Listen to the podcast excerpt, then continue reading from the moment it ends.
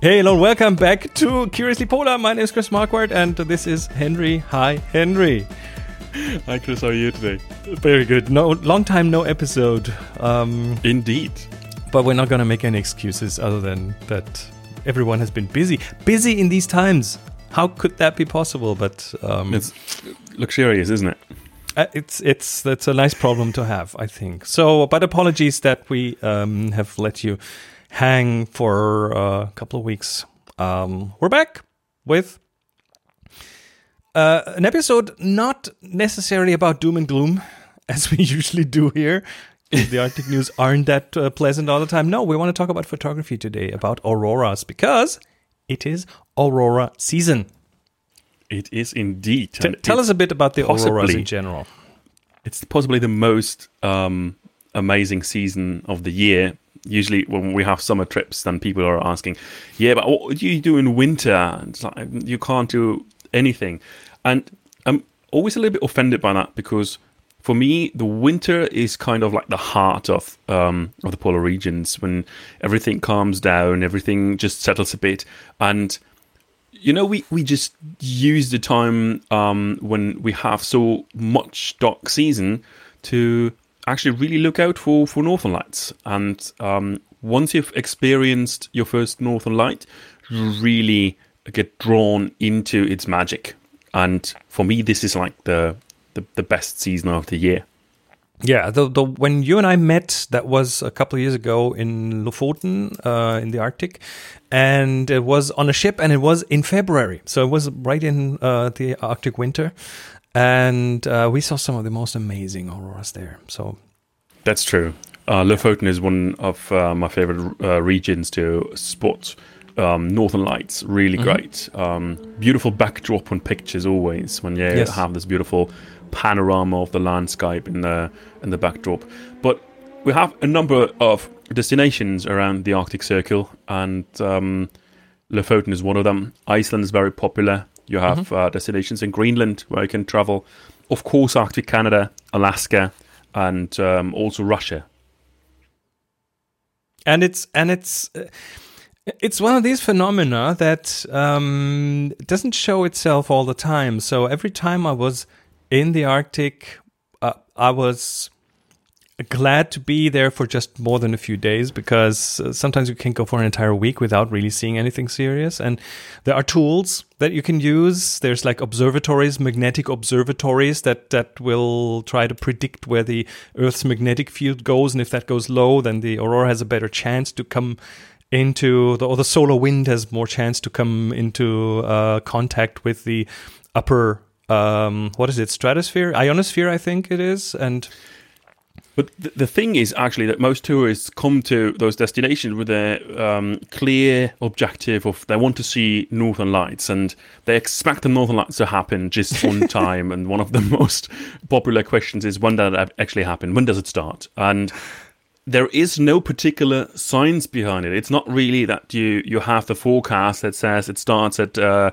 2115 minutes and it ends at uh, uh, half past 10. It's Yeah. it's really um, something the the magnetosphere or the the um, solar activity gives you a hint, but it doesn't um, relate to a precise forecast. It's Yeah. even more fragile than the weather forecast, actually. So sometimes you have a very good forecast and you see nothing, and sometimes you have a very little forecast but have a beautiful explosion on the sky. The the forecasts can only be um, about the how high the chances that you can see them, and there's Indeed, uh, yeah. satellites out there that can give you in, information about the solar wind ahead of time, so you kind of know that there's a bit of a higher chance. But then again, there's other factors that play into that that we do not really have any uh, advanced information about. So the most important on the on most destinations is winter is kind of a very harsh season, um, nonetheless. So it means you might have amazing auroras, but you don't see anything because it's simply cloudy. That's cloud cover, yeah. So, so the to to see the auroras, you have to have uh, several factors to play in your favor. Um, and I was lucky enough that that happened a few times. I was up there, and so uh, what we want to do is look at some aurora photos. I want to give some insights. Me being a professional photographer, um, just on how to Are shoot you? them. What to? Yes, I am. Can't you tell? so we we are we are. Um, I have I have tips and tricks ready for you, and a few stories about some of those pictures. So what I will do is I will put ourselves, the two of us, into little boxes on the side. Um, so Yeah, for everyone who's listening to that just as an audio podcast, this is a visual video. episode. This is a visual episode. You better it's, it's go. a very visual. Yeah. you better go in the description and click that link or tap that link to watch this on YouTube because um, talking about photos is one thing. Um, and the tips will certainly work in just audio, but um, the visuals are very helpful here. So, um, and I, I can step through a bunch of pictures. I've, I think I prepared like 10 pictures, but um, so I want, to start with a couple of things here. And uh, this is a picture from Lofoten. And uh, what you see is a mountain range, which are very frequent in Lofoten, and uh, some. It's, it's a kind of a faint aurora above them. Um, and I remember distinctly how I almost froze off my feet. Not literally, but it was really cold, which it is in winter in Lofoten. And you end up with um, spending some time out. So you better have a nice warm coat and good boots and things, uh, because you, there's a good chance you'll you'll stand next to your tripod for uh, several hours. And that's like the key when you observe northern lights. It's not much of activity. You have to be very patient. You're standing still for quite a long time, so you better pack yourself really warm, insulate. Have possibly um, even a thermo with tea or coffee or hot chocolate with you. Just be prepared. And what you can see on that picture in particular is on the on the sea, you have the sea as a foreground here in front of the mountains. You have those tiny little frizzles on the uh, on the water, which is just wind picking up. So it was one of the of the of the few very frosty nights on that trip. I remember. So so uh, and the aurora wasn't very strong. So what, what we saw here is um the aurora coming and going and on an on a scale of 1 to 10 that might have been a, a 2 or a 3 maybe. So it was very faint in the sky. So what i did here is i just took a very very long exposure. This is a minute or something around that just to capture enough light. So the eyes barely saw the aurora. This is really what the camera saw because it could expose so long so that the camera's on a tripod a sturdy tripod. Um, i made sure that it is dark. So that like stray light shining into your lens from like a light around the houses or a street light or something can uh, can really become very pronounced and and and um, uh, a bit of a disturbance in the photo when you when you expose for that long and uh, then yeah to make to increase the chances of this being a bit more a bit more interesting the photo because I couldn't really see with my eyes. I deliberately included the foreground because uh, what happens when you when you uh, expose long and you have moving water, that water will turn into sort of a it will have a misty kind of surface because you average out all the time that you expose and um, so yeah, I did a very a kind of central composition. There's this notch in the in the mountain which I put dead center, and then I just uh, gave it some time. Not much motion in the air, so you see a bit of motion in the clouds, but not too much because um, they weren't moving that fast. And uh, the whole, totally together, um, I'm t- I'm very happy with the photo still, even though the aurora is.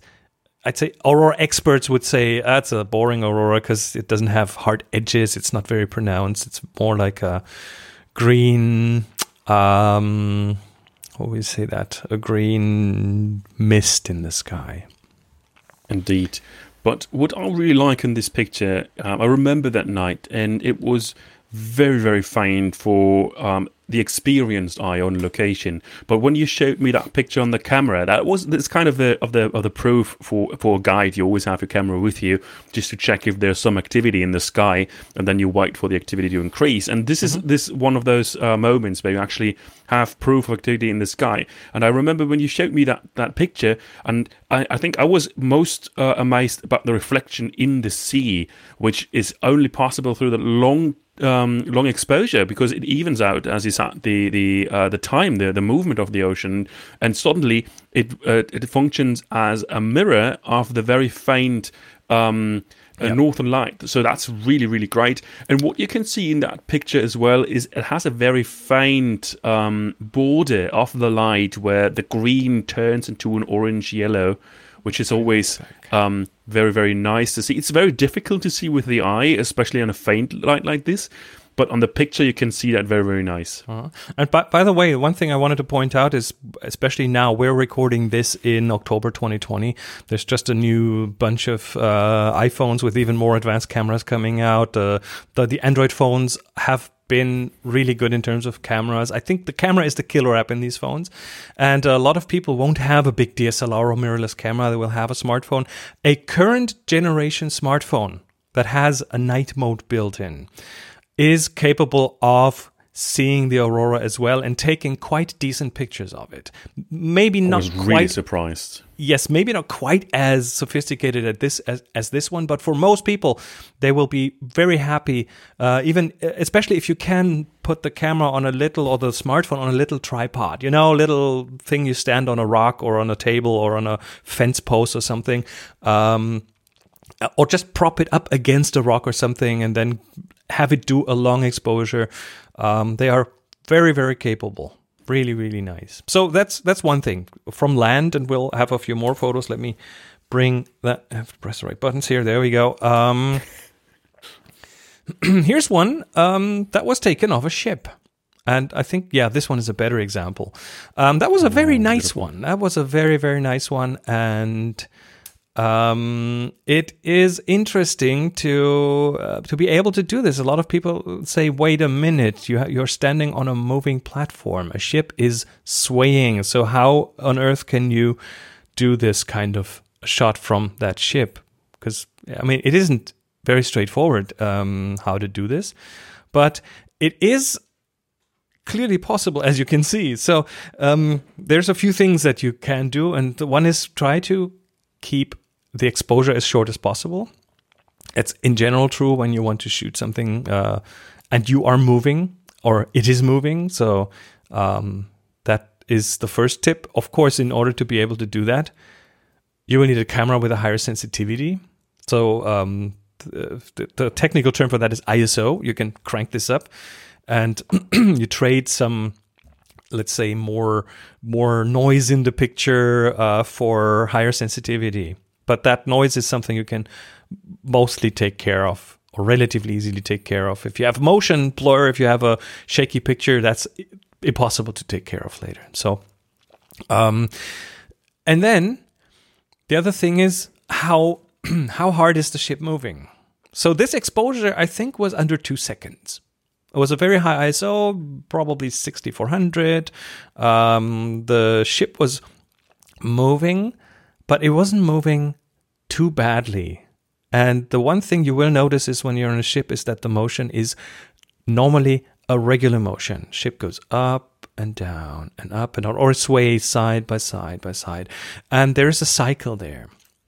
And the one thing you want to do is gauge the waves. You want to deter- de- develop a feeling like when is the high point because that's when the ship is stopping just for a second and then it comes back down again and the size of the ship kind of determines how fast that is but um, with most ships you'll have about a second one and a half seconds up on the top of that wave and then it comes back down again so if you time your photo exactly to that point like start right before it stops and then stop uh, the exposure right after that. Um, there's a good chance that you will have uh, one or two or three or five pictures that are in focus, that are sharp. That's the one thing. So if you if you gauge that right and if you if you manage to get the exposure as low as possible, again that kind of requires a camera with a bit more control. But uh, even with the smartphones, you depending on the photo app, the camera app that you use, you can change this, uh, the exposure time. So there is uh, certainly a way to do that. And um, then shoot a lot. it's probably the best advice that I can tell you um, of of this this very night. I remember distinctly we were on the ship and then we had dinner.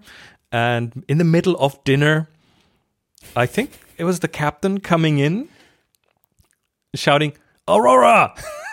and everyone dropped their forks, ran out, put their jackets on, grabbed the camera. So you have to be ready because, again, it's hard to predict. If I remember even correctly, impossible. even the chef did that.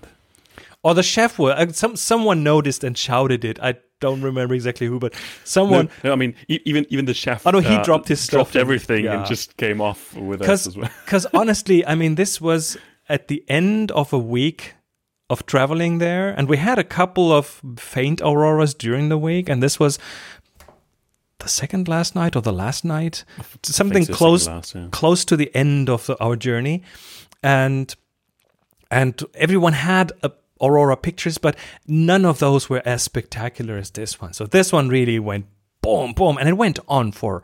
But sometimes you can have an aurora show and grow, and then it reaches its peak, and then five minutes later it's gone. That's clearly possible. In this case, this thing just kept going for a couple of hours.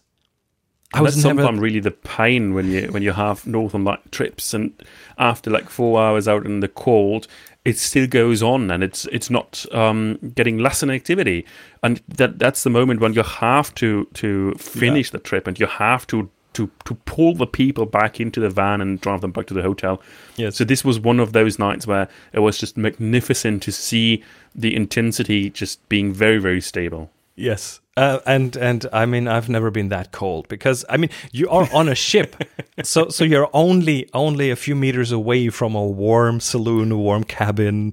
Um, but I just I couldn't go back in because every time I was like, okay, I'm freezing, I need to warm up a bit. A, a minute after I went inside, someone came back shouting from the decks like, "Oh, it's turning up again!" it's like everyone running around on the ship, and it was not often you have this aurora going on in one direction. This was all around the ship, in the front, in the back, to the sides. Uh, some were more intense, so it's hard to de- to decide where to go. And I shot easily 300 photos that night. And one thing you also have to to consider or take into consideration when you have those um, environments uh, where it's really when you have those really cold, clear nights, and you have the possibility to drop in, leave your camera outside because once you go inside, it just fogs up. It fogs and, up, yes. and you don't want to just clean your lens every single time you go outside, um, or wait for it to to get clear again. Yeah. Um, so here's another one taken off a ship, and uh, that was my fir- that was my very first time, probably four or five years ago. That was my very first time when I shot the aurora from a ship, and this was okay. So this is the um, Rembrandt van Rijn, and it's a it's a bit. It, I wouldn't say it's bigger, but it was bigger than the one that the other one was shot off. So the ship was more stable, but still moving.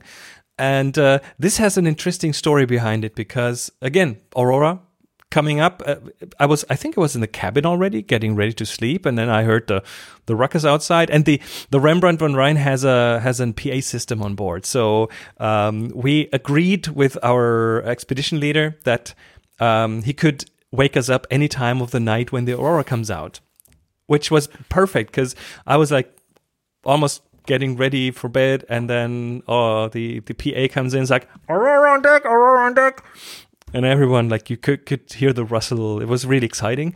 Everyone jumped into their their clothing and uh, ran outside, and that was the first time I was confronted with what do I do on a moving ship, shooting the aurora. So this was um, on one side, and it, it it it was beautiful, and I decided to um, to do something that I've done several times since, and that is well, set up a tripod, of course, because again, we're talking this case probably a two second exposure. Um, so set up a tripod, and what you do then is you anchor your camera's motion to the ship's motion. So the camera and the ship move move the same way. So uh, I've deliberately included the ship as a foreground. The foreground is now sharp in focus. So even if the aurora is a slight little blurry from the motion, it doesn't matter because you still have something in focus to to hang on to. And the aurora, I mean, the aurora isn't usually very sharp edged anyway, so a little bit of blur in there is not a big deal normally. And you can see on the horizon that there is certainly some motion, but it doesn't really matter. So that was the one thing about this photo. The second thing about this photo is you see the uh, group of people in the front. When you shoot aurora in a group, you will inevitably have other photographers in the shot unless you really stand side by side. But in this case, that was not possible because it was at the uh, at the, the front of the ship and it's triangular, so people have to crowd up there. And uh, there were tripods all over the place up up in front, like really legs going inside other legs. I mean, really like optimizing the space. And that group of people that you see on the photo also included a whole bunch of bright screens on the back of their of their cameras because that's what happens, right? We have this LCD in the back, and uh, you check the settings, or you have the imagery view set uh, turned on. So uh, after you shot the shot, bang, the display comes on. So two things about that. First is um, if you shoot at night, turn down the display brightness. If it's not automatic, um, turn it down as far as it goes. It will still be too bright, but um, you can avoid two things with that. First is um, you will not be as annoying in other people's pictures. And second is um, you will not blind yourself because if you have the display do bright and you will look at that, you will have this this rectangle uh, in front of your eyes for five minutes. You know, so you don't want that. So turn that down if at all possible. Um, and what I did here is I used the magic of editing and I cloned out the individual bright spots because they were too distracting. So all I did is I just went in and click, click, click, click, click, cloned them out so they wouldn't distract. And I think that's perfectly fine. It's still a photo, but uh, I think it turned into a nicer photo this way. There's one more thing about this, which was which was a lot of work. Um, that was a clear sky most of mostly of um, not not many clouds in there, but that also means you see the stars. And if you see the stars, if you do a two second exposure of the stars, what you end up with is a lot of squiggly lines, right? They're not points in the sky, but you expose for two seconds, so they will be little, whatever the wave motion of the ship does, you will have that uh, reflected in the little stars. So this picture was filled with 300 squiggly lines, probably. it's really a pain to get rid of them. and it was really, really distracting from the aurora. So I decided to take the time, and I think I spent a couple of hours on that, and went in and painstakingly painted out every single squiggly line. Just you, it's easy to do with today's software. You click on it or you paint on it, and then it fills it in with something that looks plausible there. So um, there's an entire like evening of editing in this photo. Um, but I still love it, and I love it for three, well, for several reasons. First of all, the, the, the ship in the front. It was it was a photo that changed my way of approaching aurora photography from a ship. Um, that's the first one. The second one, uh, I, I learned that yes, you can edit that stuff if you want to. Um, and third, what I like is the colors in the photo because you have the pr- the three primary colors in there. So your camera works in red, green, and blue RGB. That's the three color channels in your camera, and uh, I find pictures that include all of those quite satisfying. So you have the green of the aura, the blue of the sky, and then the red of the well bit of uh, dusk or dawn in the in the in the, at the horizon, and there is a red tinge in the front as well. Now I didn't see that initially. The red light that you see in the front is of one of the position lights of the ship, which is shielded. You, know that the the, the light.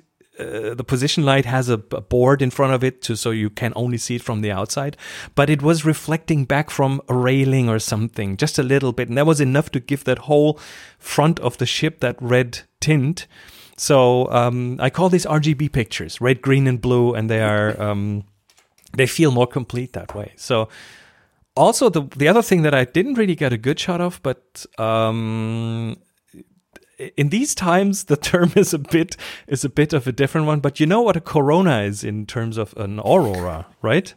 Have you seen the corona?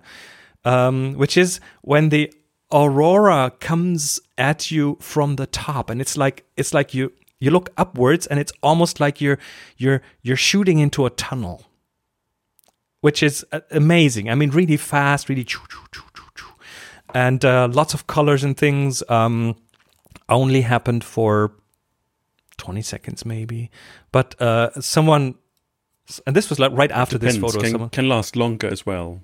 okay so I, I haven't seen it longer that was my only one and first one and it was uh, it was over after 20 seconds so i looked up and i was like holy cow that is one of the wildest things i've ever seen and then doof, it was over And it's so very difficult to take pictures of because um, coronas are actually um, they can be all over the place as well, and then you really have to decide in what direction you want to uh, take Yeah. pictures of, and it's it's really difficult to actually frame a corona. It's really really difficult.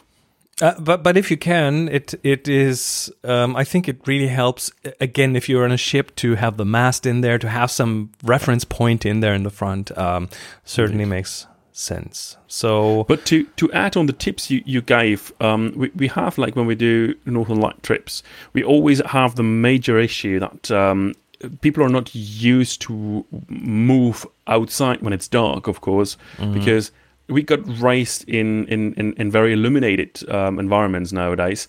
So that makes it very difficult. But um, when you go outside uh, on a Northern Lights trip, no matter if it's on a ship or um, just on land, please don't use flashlights. Don't l- use the flashlight of your phone. You will be a super annoying for your fellow travelers. But B, you will also just um, lessen the chance for yourself to see northern lights because your eye has to adjust to the darkness again. And northern lights really work best with l- uh, the least um, light pollution you can get.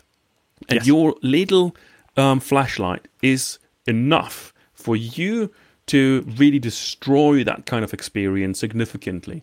So and what the I display on your camera, any light source is a problem. Yes, exactly. Yeah. So what I usually recommend is actually having um, red light covers. So what we use, for example, on trips is uh, like the, the the mountain hat lights. Um, they have a red light mode. Mm-hmm. Use that. It's less annoying, and your eyes can adjust much much easier to the Mm-hmm. darkness after the red light, and it's less annoying on pictures as well.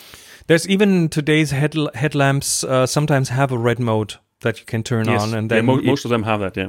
and then uh, that's good for the night. And uh, if if you've seen Das Boot or any other movies, and the, with the, they they do that um, when it's night, and they, they they set everything to red light, and then the um, their their eyes have a, a better chance to adapt.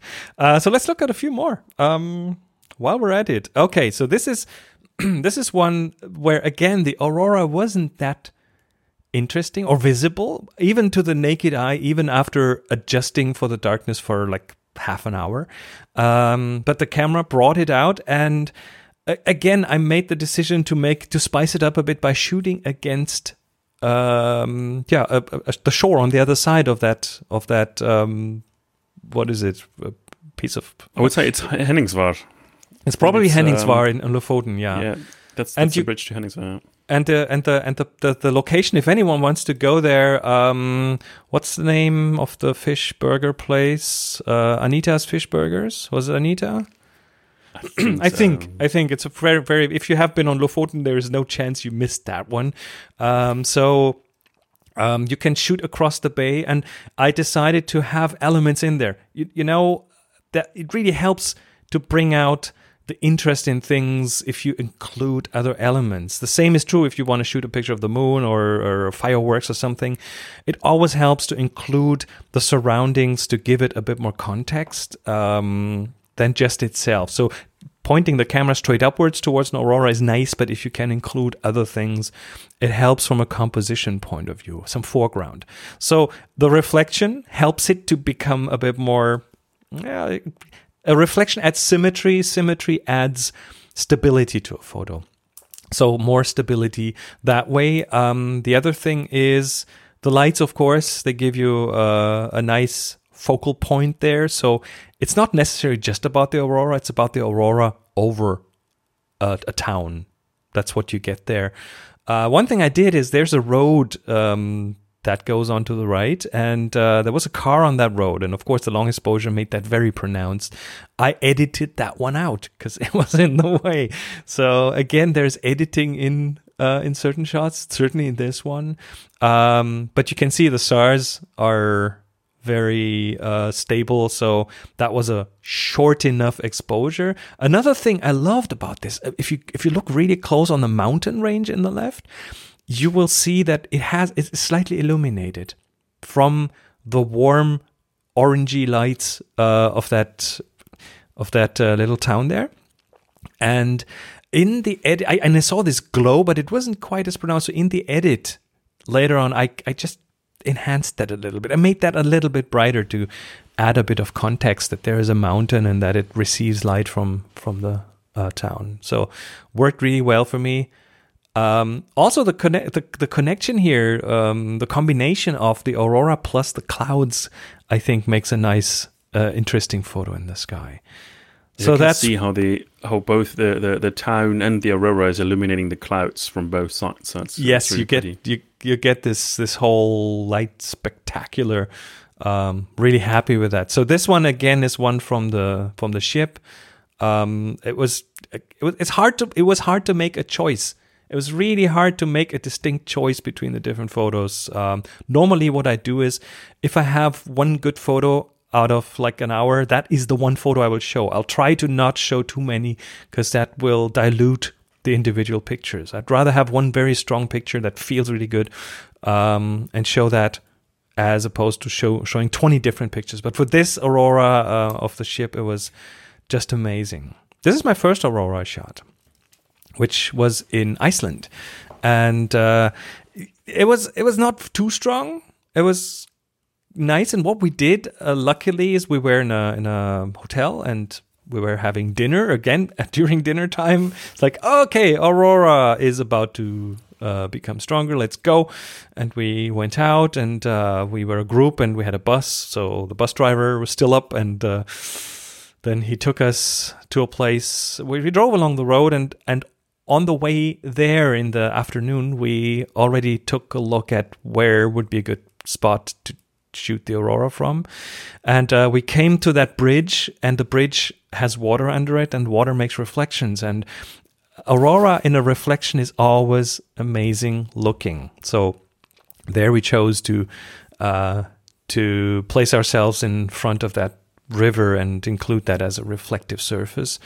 Um, that was also the first time I uh, I noticed how annoying other photographers in front of your camera can be with the displays on, and there was a lot of shouting in the night of going, "Go away! Your light is on! Turn your light off!" So Yeah, was- that's that's when the guide usually comes in very handy, uh, who who knows the spots and who lines up photographers, so everybody gets Yes. a nice uh, shot. Of course, um, the spot the other photographer has is always better than your own. So um, just try to be a bit more a bit more understanding and a bit patient. Um, I think every um, angle has its pros and cons. I usually um, prefer to go as low as possible, so you get a lot of the foreground uh, what you have in a landscape, but it really is also uh, just personal taste. What I really like here is that you have um, like two types coming together. You have this diffuse area.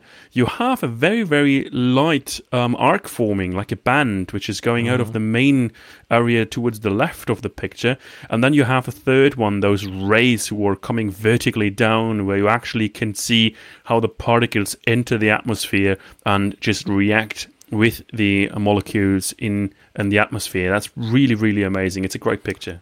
And then, thank you. And then you see the stars above. Um, and then you see, if you look very closely, it's probably a satellite, like a, Probably, a, a streak across, and uh, that looks like a sat- satellite trail.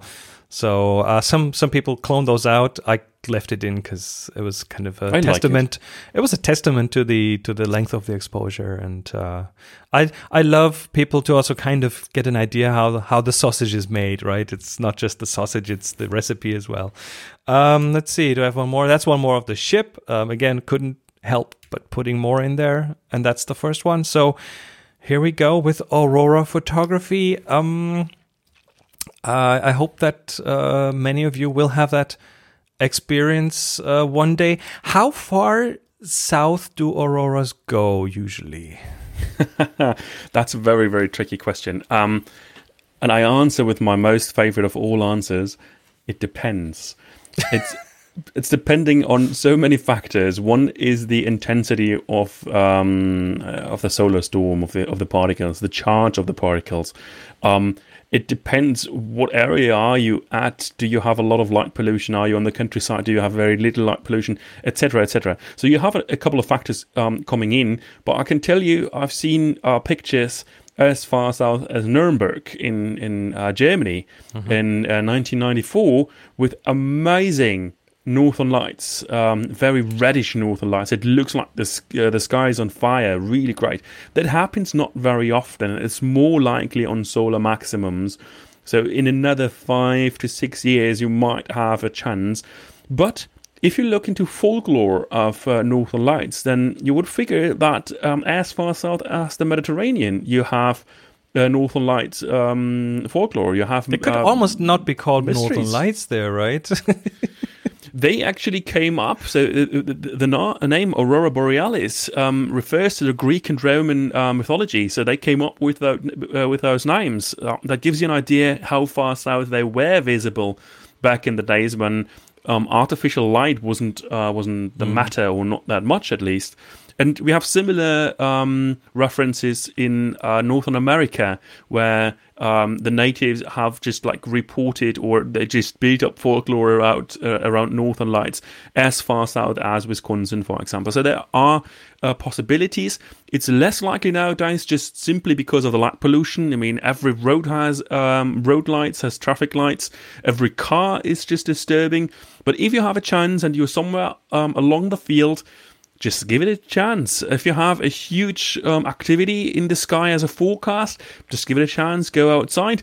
Just look at the at the forecast when the the big band, which is uh, elliptical around uh, the area of the Arctic Circle, so it's not really staying on 66 degree north, but sometimes it's um, slipping down a little bit further um, on one side just get a nice forecast for where this position of the band um, is supposed to be at what time and you might have a chance to see northern lights as far south as Germany or Central America.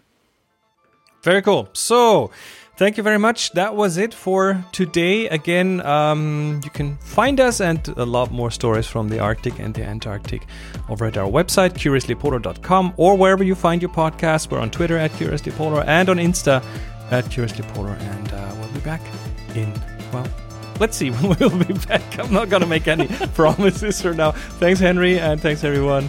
Take care. Bye bye. Take care. Bye.